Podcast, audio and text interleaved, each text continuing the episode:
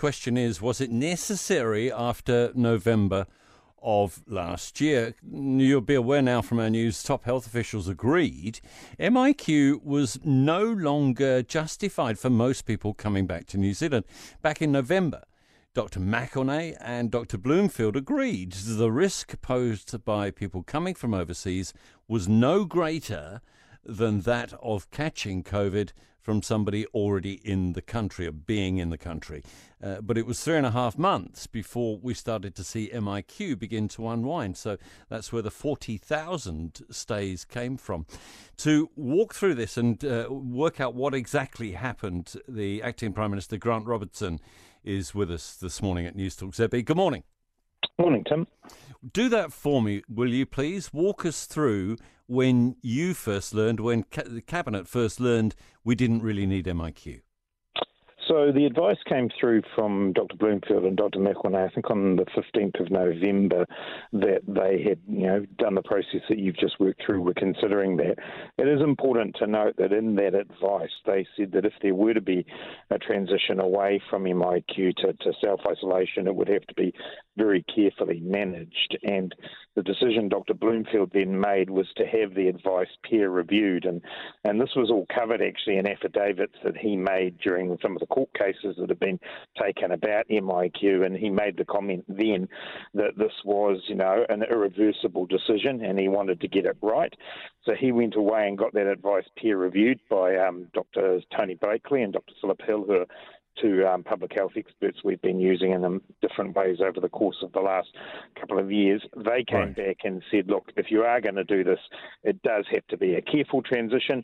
And then, you know, just over a week later, the Cabinet then made the announcement that yes, we would be doing that in January of of this year as everyone then well knows, Omicron emerged uh, as a much greater threat to New Zealand, and the decision was taken to delay uh, that January re, um, you know, removal of MIQ to February, um, which I still think is the right decision. So ultimately, the advice was actually taken, uh, but it was done in a considered and careful way, which is exactly what was asked for. I think okay. what you've got here, Tim, is the dangers of lifting one piece of advice out of a string of advice, and also forgetting about the fact that Omicron arrived and we had to delay everything as a result of that. All right, but these uh, these ultimately, you know, these are your two top officials within the health ministry saying, yep, we're good to go, we can start to unwind.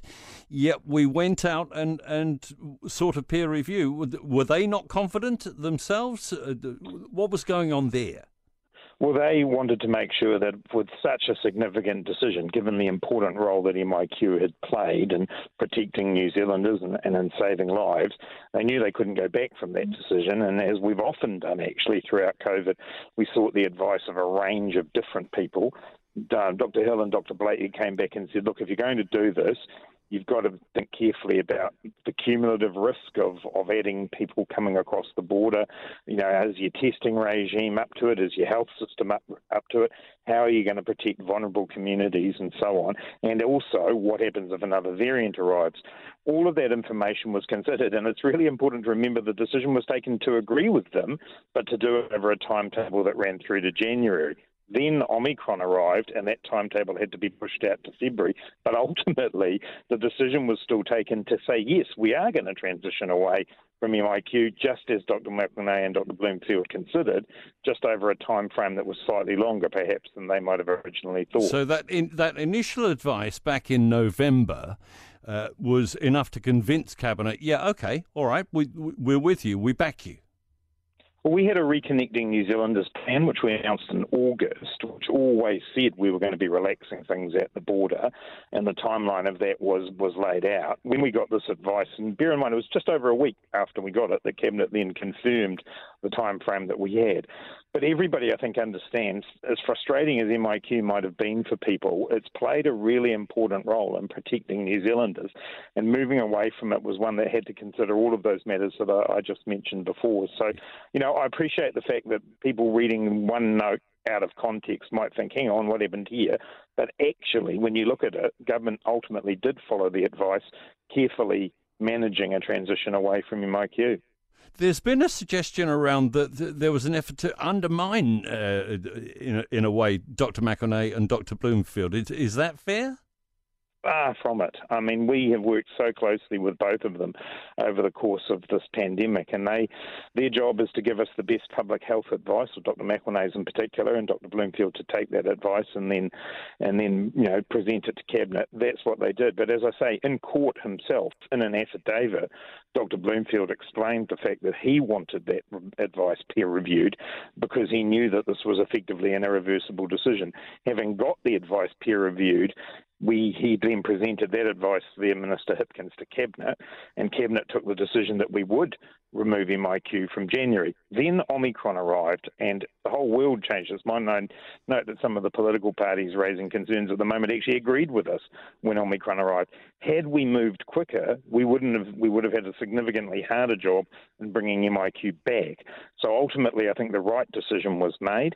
Uh, we continue to protect New Zealanders. Does that stop it being frustrating for people who had to go into MIQ? Of course not. Yeah. But I think it was the right decision. But that was uh, 40,000 people uh, three thousand dollars or, or or whatever uh, a pop, you know, one hundred and twenty odd million bucks worth of fees uh, through the MIQ system. You can understand why people feel a bit aggrieved. I can understand why people feel frustrated, but I'd ask people to take a step back and think actually Omicron came along, the most transmissible variant of COVID 19 that we've seen. And I think most people at that point agreed that continuing MIQ while we got ourselves properly boosted, got those um, rates up to 90% for the double vax, was actually the right thing to do. I think most people concede that now. At the time, we just wanted to make sure uh, and indeed Dr. Bloomfield wanted to make sure that all of those issues I mentioned, the fact that we needed to have a testing regime in place, that we needed the health system to be ready to go, that we needed to plan to look after vulnerable communities, all of those things had to be considered. Therefore, it was a careful transition away from MIQ. It's exactly what we agreed to, and it's exactly what we did albeit delayed by a month and a half because of Omicron. Well, so it's pure coincidence that each of them has decided to depart their job. or no, I think you've heard from both of them about what that's about and what an extraordinary job they've done on behalf of New Zealanders. We worked closely with them, but it has been, you know, for both of them the most stressful time of their career, I'm sure. And so, therefore, you know, I think we can acknowledge why this has happened. What are you going to do if people challenge uh, the time they spent in MIQ given the That's information. already happening. There's already court cases about that, and we'll await the outcome of those. But you know, I continue to believe that MIQ did a significant job in keeping New Zealanders safe and in saving lives. Can I just touch on one other matter that came up yesterday, and that being uh, Adrian Orr, what he said at the IMF, and your response to that? You you you took his comment personally. No, I didn't.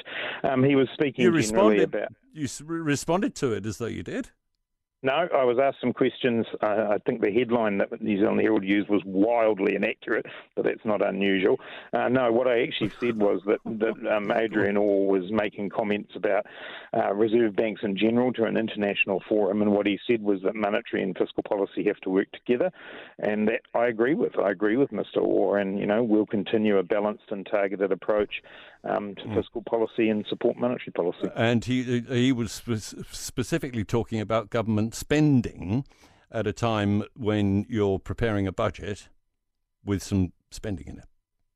Indeed, and as I say, I, agree with him that that spending needs to be targeted. We've, you know, invested significantly in supporting New Zealanders through the pandemic through things like the wage subsidy scheme and the resurgence support payment. We've now made those um, payments, you know, much more targeted and in fact eliminated them. And you would have seen with the support we provided on the first of April, it was very focused on low and middle income New Zealanders. So I think we're actually doing uh, the very thing that Mr. Orr is asking for. Appreciate you giving us your time this morning. Grant Robertson, Acting Prime Minister at Newstalk ZB.